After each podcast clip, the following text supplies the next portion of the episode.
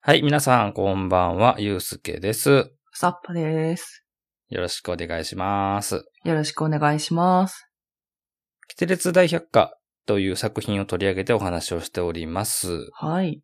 これ収録してるのが8月9日の夜なんですけど、はい。非常にタイムリーなニュースが飛び込んでまいりましたのでお知らせしようと思います。はい。えっとね、声優大竹博史さん死去90歳というニュースが今日のお昼ですね、はい。舞い込んできまして、でこの大竹博史さんという方なんですが、はい。えっと、アニメのキテレツ大百科で、豚ゴリラというキャラクターの声をね、担当されてた方なんですね。うんうんうんうん。で、えっと、同じ藤子アニメで言うと、パーマンで、パーマン2号ですね、お猿さんのうん。はい。キャラクターをね、こうやってたりとか、で、他に。には、うん。で、他にはサイボーグ009とか、うんうんまあ、マジンガー Z とかね、あの、そのあたりの年代の、えーアニメで活躍された方で、うん。うんうんまあ、他のアニメでね、この声優さんのことをよくご存知だった方もいらっしゃるかもわからないんですけども、うん。はい。うーん、ちょうどね、あのーこういった話を取り上げてる時に、このニュースが入ってきたっていうのが、なかなか、ね、うんこれがね、そうですいいニュースだったらね、喜ばしかったんですけども、うんうんうーん。まあ、あのね、いろんな原作漫画だけでなくね、アニメとか、うん。はい。まあ、いろんなね、そのメディアの展開で藤子不二雄作品っていうのはいろいろお世話になってますのでね。うんうん僕も小さい時にね、アニメ、あの、熱心に見てたえー世代なので、まあ、はい知らずとね、うん。うん。この声優さんのことを僕はちゃんと認識は実はしてなかったんですけど、幼すぎて。うんうんうんああ、あの時の声の人なんだっていう、まあ、そういうショックはやっぱりありますね。うん。うん。はーい。あの、ご冥福をお祈りいたします。はい。というわけでですね、えっと、今回、はい。ちょっと別のえお話も用意をしてたんですけども、うんうんうんまあ、こういったニュースも飛び込んできたということで、うん。はい。この豚ゴリラですね。はいはいはいはい。キテレツ大百科に登場するキャラクターの一人なんですけども、このキャラクターについて今回お話ししようと思っております。よろしくお願いいたします。はい。でですね、事前に今回もサッパさんにはい。こうね、画像を送ったんですけども、はいはいはい。もらいました。はーい。まあ、まあよくいるガキ大将キャラって感じですよね。 うん、そうですね。ちょっと体が大きくて、滑腹が良くて、みたいな。うんうんうんで、こう街中で他のことあって、ちょっと乱暴働いてるみたいな。うん。うん。うん。まあ本当にあのーその通りのキャラクターなんですよ。はいはいはいはい。で、えっと、大まかにいろんなエピソードにまたがって登場するんですけども、うんうんうん。まあ、彼の活躍をいくつか紹介いたしますと、はい。まず、えー、コロスケが街中で拾った100円玉を横取り。うん。それから、突然、えっと、保安官ごっこというものを始め出して、はい。子供たちを勝手に取り締まるんですね。勝手に。そう。だから、あの、お前あの時、ああいう悪いことしてただろうって言って、呼び出して、罰金だって言ってお小遣い巻き上げたりとか。うん。こう文句を言ったら、ええ金庫30分の刑とか言いながら、この、閉じ込めたりとかね、土管に。うーん。あとは、突然ね、こはい。う、アニメだか、ね、ドラマだかの影響を受けたんでしょうね。俺は正義の味方の頑張るマンだとか言いながら、仮装しだして、はい。何か困ったことがあったら俺が解決してやるからって言って、こう子供たちを集めるんですね。ほうほうほうほう。はい。一応、正体を隠してるので、さらばだとかって言って、こう、去っていって、まあ自分の正体は明かさないんですけど、ふんふんふん。でも何かこの困ったことあったかあったいやないないってそろそろ何か起こったんじゃないかいや何もないけどみたいなことではい。早く活躍させろって言いながらイライラしだすっていうねあー。 あーね。はいはいはい。なるほど。まあまあまああの本当にガキ大将ですねそうですね。そして乱暴者 うん。うーん。ただまああのこれをね聞いててねまあ、ジャイアンみたいな感じのね、キャラクターだなっていう風な印象を受けたと思うんですけども、うんうんまあ、大体それですね。うん。はい。大体それなんですけども、はい。あのーまあ、ジャイアンって割と、煙たがられてたじゃないですか。他の子供に。うん。そこまで別に嫌われてはなくて、ほうほなんか野球やってたら普通にいろんな子供たちの面々の中に普通におったりとか、う。はい。こうみんなで遊ぶよみたいな感じでね、こう子供たちが何人もメンバーに入ってくるようなエピソードでは、普通に他の子らと遊んでたり、うん打ち解けてたり、うん。うん。まあ女の子も普通に混ざってたりとかね。へー。なので、そこまでクセ者扱いはされてないのかなというような印象ですね。うんうんうん。なので、原作におけるこの豚ゴリラの、まあ、役回りとしては、まあ、さっき言ったみたいなトラブルメーカー的な感じで出てきたりとか、はい。あと後半は他の漫画でもよくあるパターンですが、えー、キテレツの発明でこう仕返しをされるみたいなね。うんうんまあ、これ他の漫画でもよくありましたよね。うんうん。うん。あとはですね、やはり体が大きい、はい。体格が良い、うん。ということで、まあ、力持ちの担当です。うんうんうんうんなので、ピンチに陥った時は、こう結構先導を切ったりとかはする。うん。はいはいはうん。僕ちょっとこうやって喋りながらなんとなくね、い。はい。こう情報がいろいろあっちこっち行ってるような気がしませんかおー、そうですかはい僕ね、喋りながらね、うーん、どうしようかなと実は思ってたんですよ。はいはいはっていうのも、以前もお話しした通り、い。うん。キテレツ大百科というのはですね、原作のお話が40話しかないんですね。うんうん、そうですね。ね。で、まあ今までにね、ご紹介したエピソードいくつかありましたけども、はい。こう少ないメンバーで進行していくお話も珍しくないので、うん。 40話の中に豚ゴリラの登場シーンがどれだけあったかっていうと本当に数えるほどなんですよ、実は。あー、なるほど。うん。今言ったみたいな、そのコロスケの100円を取るとかね、保安官ごっこするとかね、うんうんうん。多分それくらいでほぼ全部言ったような感じです。あそうなんですね。。そうそううそうそうう。ん。まあまあ、この辺ってやっぱり、あの、藤子漫画で、はい。そのお話を動かしていくのに、やっぱり主人公、相棒、女の子、まあうん自慢してくるようなやつ、そしてガキ大将っていう、このやっぱりポジションっていうのは、日常ギャグ漫画の構造上必要だったんだろうなっていうことがよくわかるといううんうんね。そこまで深掘りはされてないんやけども、やっぱり初めにこのメンバーっていうのは用意されてるっていうのが、うん。はい。ちょっとメタ的な見方ではあるけども、あの、必然的にこのメンバーになるんだなというのが、このキテレツ大百科を見てるとすごくわかると。うんうんうんううん。ん。まあ、テンプレにやってるんですね、この頃には、いわゆる。はいはいはなので、まあ、後々の作品とか他のね、児童向け作品でも、い。はい。こういう見方で捉えると、うん。あんまり、こう、見せ場があったり、出番があったりするわけではないのに、とりあえず一通りこの人たちは揃ってるっていうのがよくわかるんですよ。うんうんうんうんうん。改めてこういう、あの、捉え方をして、豚ゴリラの、何やろ、存在というか、うん。はい。あの、藤子漫画子供たちあるあるっていうのに、こう気づかされたっていうのが僕の今回の感想ですね。うんうんうんんで、えっと、これだけでね、豚ゴリラの話が終わってしまったはあれなので、うん。はい。原作40話しかありません。うん。しかし、アニメは300話を超えておりましたね。 はい、そうで したね。そちらの話をしていこうかと思うんです。うんうん、なるほどなるほど。うん。で、あの、冒頭のね、こう声優さんが亡くなったっていうお話もそうですけど、はい。やはりキテレツ大百科というのは、マイナーなね、限られた場所でしか読めなかった原作漫画よりも、うん。うんこう、フジテレビの夜7時に、日曜日にうんうん。アニメ化されてて、8年間も続いたという、はい。そっちの方が、こう、やっぱ有名というか認知度は高いんですよ。うん、まあ確かにそうですようね。ん。なので、あの、今の豚ゴリラの原作の話を聞いて、え、そんな感じなんだ、たったそれだけなんだって思った方はもしかしたら多いかもしれません。うん。うん。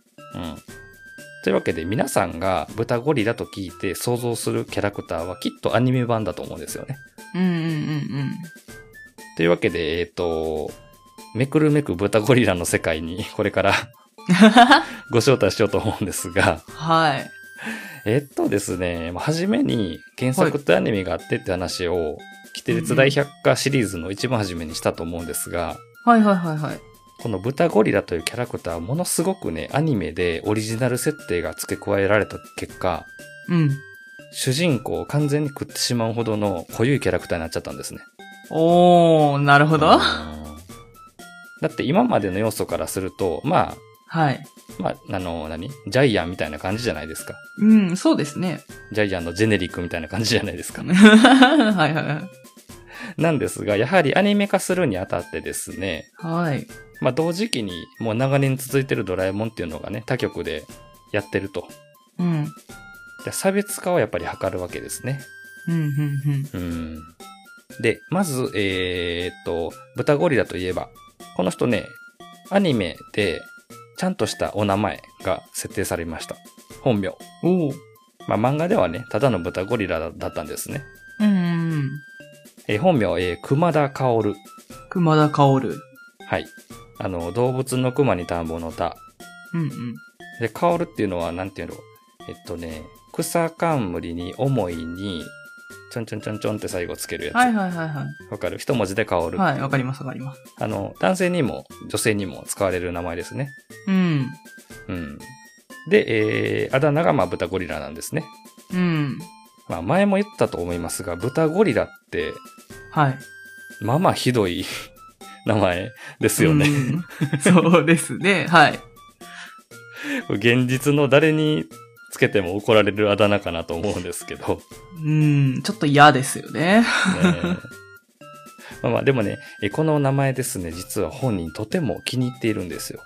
うん、うん、うん、うん。っていうのは、これ、もともとはやっぱりその、何悪口として呼ばれてた豚ゴリラっていう名前なんですよ。うん。はいはいはい。それはそうですよね。褒めてこんな呼ばれ方しないですよね。まあ普通はね。だけど、えっ、と、カオルくんね、本人はね、はい。こう別の人たちにも豚ゴリラと呼べと自分のことをはあ。言うほど気に入ってるんです。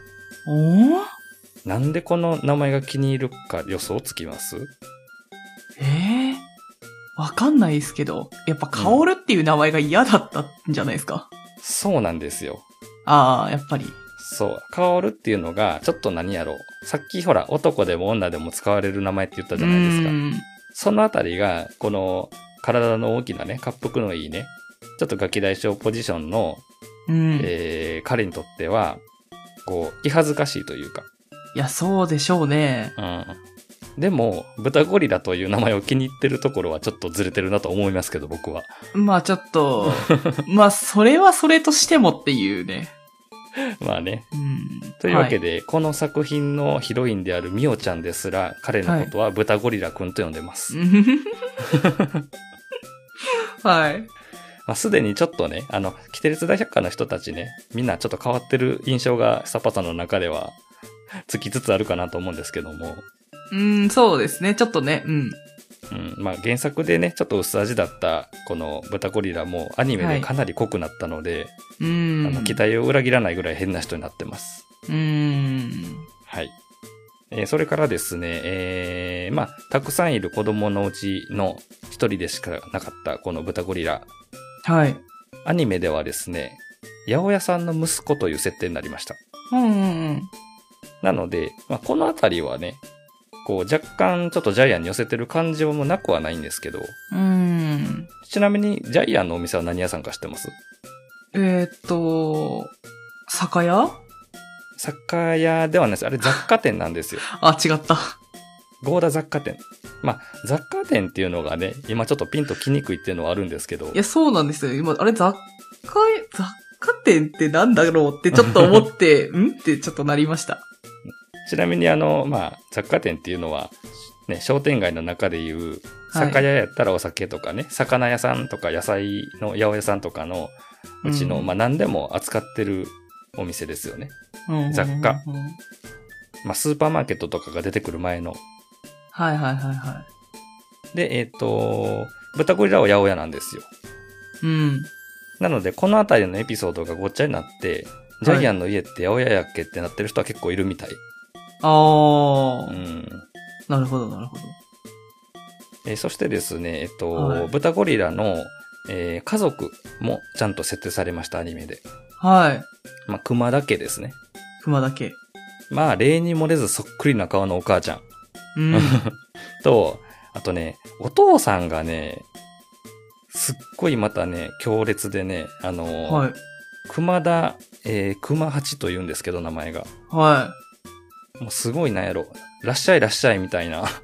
おー。もうねじり鉢巻きで、前掛けしてて、はい。なんかほんまになんか商人というか、ほうほうほういう感じの人で、提案でいいみたいなね、こう江戸の人なんでね。ほう。あー、濃いめですね。だすいごぶ。いでしょう。ううんんこの、このお父さんが、熊八さんが、こうはい自分の名前が男らしすぎたと。うん、うん、うん、うん。で、なんかいろいろ苦労したっぽいんですよ。まあ、それはそれでね。うん、なので、まあ、カオルにしたところ、はい。カオルは、それが嫌で豚ゴリラになったと。う ーん。うんうファミリーストーリーですね。ーん。はい。なので、えっと、まあ、八百屋の息子と。で、この親子がね、揃いも揃ってね、はい。あの、まあ、八百屋っていう設定だけで十分だったんですけども、はい。もう野菜を愛しすぎてるんですよ。あ、そうなんだ。なんで、はなんやい。ろう。お父ちゃんは、すぐ野菜に絡めたダジャレ言うし、うん。豚ゴリラは豚ゴリラで、なんていうのかな。野菜フリークすぎて、あの、なんか肉を憎んでたりとかね。え肉、肉、肉派よりも野菜派みたいな感じでね。え、ベジタリアンなんですかいや、そんなことないと思うけどね。この体型でうんいや、あの、ほら、タンパク質とかあるじゃないですか。芋とか。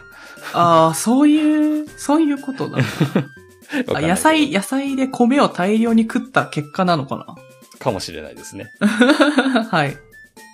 で野菜を愛しすぎるあまり、野菜嫌いは許しません。うん。まあ、家業に誇りを持ってるって言った方がいいかな。うん、うん、うん、肉屋の息子と喧嘩をするエピソードもあるようですね。うん。うん。で将来の夢は野菜デパートを建設するという。野菜デパート。野菜デパートって何って感じやねんけど。野菜デパート。ほう。僕よく覚えてるのがですね、あのーはい。学校帰りに、こう、キテレツのとこに来るんですよ。はタい。ゴリラが。うん。えっ、と、将来の夢っていう作文を今日書いた日やったんやけど、うん。みおちゃんの作文をちらっと覗いてしまったら、はい。みおちゃんは将来の夢で自分の嫁さんになりたいって、そう書いてるんだって言ってくるんですよ。えで、まあ、それが本当なのかどうなのかっていうので、まあ、一悶着ある話なんですけども、はい。オチとしては、私の夢はナースになることですって書いてあったんですけど、はい。それをナスと勘違いして、俺の嫁さんになりたいんだっていう風に解釈したっていうエピソード。えいや、もう、えー、ちょっと怖い。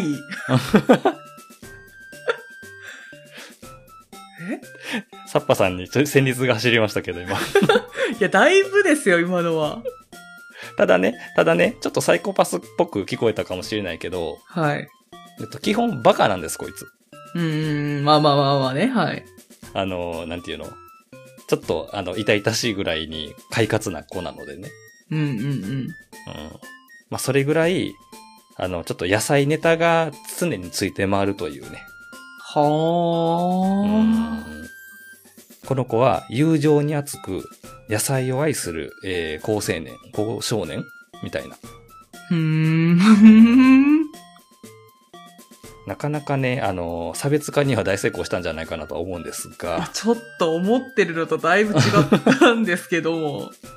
ね、ちょっとね。 はい。そして、そして、えっとですね、えー、人気が出ていくんです。こういう、やっぱり強烈なキャラクターっていうのは。まあ、そうですね。うん。ね。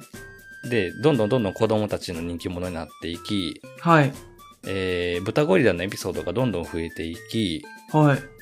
えー、完全に、えっと、まあ、主役を食っていく存在になっちゃったんですよね。はあはあはうあ。ん。もう家族だけの話とかね。うんうんうんうん。なので、300話以上あるこのアニメ版のキテレツ大百科ですけども、はい。もう、オリジナルエピソード、もう後半になってくると、ほとんど豚ゴリラの話っていうね、もう、えなんーかよくわからないことに、 なっていくという、うんかなり、あの、なんていうやろ、カルト的な人気のあるキャラクターに成長しました。なるほど。はーい。えーちなみにですね、はい。これアニメのエピソードなので僕も断片的に覚えてるところしか言えないんですけど、うんこの豚ゴリラガールフレンドがおります。うん。えいや、いいじゃないですか、いたって。そうなんですか。えっと、タイコちゃんというね、お下げの女の子。うん。ほうほで、結構まあまあ、あのー何やろおとなしめの感じの可愛い女の子なんですけど、う。うん。この子がまあガールフレンドで、はえい。ーまあ両思いで、みたいな。うんうんうん。お互いのうちに泊まりに行ったりとか。あら。で、えっと、この子が、えーっと、引っ越しちゃうんですね。えで、えっと、まあ、遠距離恋愛をしてるというね。 遠距離恋愛を。なんかね、なんか、エピソードの盛り方がそれでいいのかって感じする けど。まあ、だから、その子に、例えば会いに行ったりとか、あの、お手紙書いたりとか、その子が、はいあの、まあ、会いに来てくれたりとかね。うんうんうん。まあ、そういう話でも一本かけたりするわけですよ。はいはいはうん。でこういう関係としては、えーっ、と、両親、い。うん。すでに濃い両親と、まあ、豚ゴリラ自身、それから、まあ、ガールフレンドと、うん。で、まあ、あの、コロスケとね、よくね、あのー絡むので、うんうん。時々、まあ、いじめたりとか、遊んだりとかしてね。うんうん。なので、アニメ版で言うとね、もう、コロスケと豚ゴリラは、もう本当にトラブルメーカー代表みたいな感じですね。うん、なるほど。うん。でですね、えーっと、よくよくネタにされる、あ、もうすでにもうネタにしてるとこあるんですけど、はい。えっとね、これ僕本当に前も言ったんですけど、300話を超えるアニメをもう一度この配信のために見直すっていうのは、ちょっと大変でできてないんですが、はい。まあこういうね、濃いキャラクターが出てくるアニメなので、はい。まあキテレツもまあまあ濃いじゃないですか。うん。今までの。話に出てきましたけど。はい。で、まあ豚ゴリラ濃い、うん。で、まああの、弁蔵さんっていうキャラクターまた話すんですけど、その人も濃い、うん。なんで結構ね、カルト的な人気があって、このアニメ作品が。うんで、エピソードタイトルもちょっとぶっ飛んでるのが多くて、うん。はい。どんな話やったか覚えてないんですが、もうエピソードタイトルだけを見て、この、笑うみたいな文化があるんですよね。へえ。でその一部を紹介します。えっ、と、はい今回豚ゴリラの話なので、はい。豚ゴリラのオリジナルエピソードの中から抜粋なんですけども、えーっとね、野菜か相撲か、豚ゴリラの血統書の巻とか、ん豚ゴリラ真っ青、野菜が肉に負けたの巻とか、うん。極秘情報、豚ゴリラは女だったの巻とか、うんゴリラと豚ゴリラ、どっちがゴリラの巻とか、はなんかね、いろいろとね、おかしなエピソードタイトルが多いんですよね。あ。うーん、ちょっと中身が、うんあ、これすごいね。春の珍事、時刻表を書いた豚ゴリラとかね。え一体豚ゴリラは何をしたんでしょうかこのエピソードの中で。 いや、全然わかんないな。これ多分だからね、このタイトルだけ見ても、あーってなるけど、はい。もうきっとね、この、なんていうんやろ。豚ゴリラ力で持ったんでしょうね、この話きっと。 そう。だからね、なんかその、まあ、子供らの中で言うところの、ガキ大将ポジションでありながらも、はい。あの、まあ、ジャイアントは全くね、全く異なるポジションに落ち着いた上に、うんうん。こう長く長く続いたこうアニメ版を牽引していったとても愛すべき存在であると。はい。うん。ちょっとね、アニメのエピソードを見てみたくなったんじゃないですいや、ちょっと気になります ね。もうね、すがすがしいほどのおバカなんで、この人。うん。まあ基本いいやつなんですけどね。例に漏れずこういうキャラクターっていうのは。うんうん。うん。まあなのでなので、まあはい8年間続いたアニメの中で、まあ僕と同じぐらいの世代の人であれば、うん。きっとあの、アニメ見ててね、こんだけ目立ってるキャラクターやから印象強いと思うんですよね。うんうんううん。ん。まあ、こういう、なんて言うんだろう。原作で薄味あったキャラクターがアニメになった時にしっかりキャラクターを与えられるっていうのは、ね、ある意味ちょっと面白いというか。うん、そうですね。うんこのあたりがね、やっぱりこの制作というか成功したアニメ化の一つのこうエッセンスだったのかなっていう印象はありますね。うん、なるほど。はい。というわけで、えっと今回はですね、えー愛すべき僕らの豚ゴリラということで、はい。はい、えっと、豚ゴリラ会をお届けいたしました。はい。はい、ありがとうございます。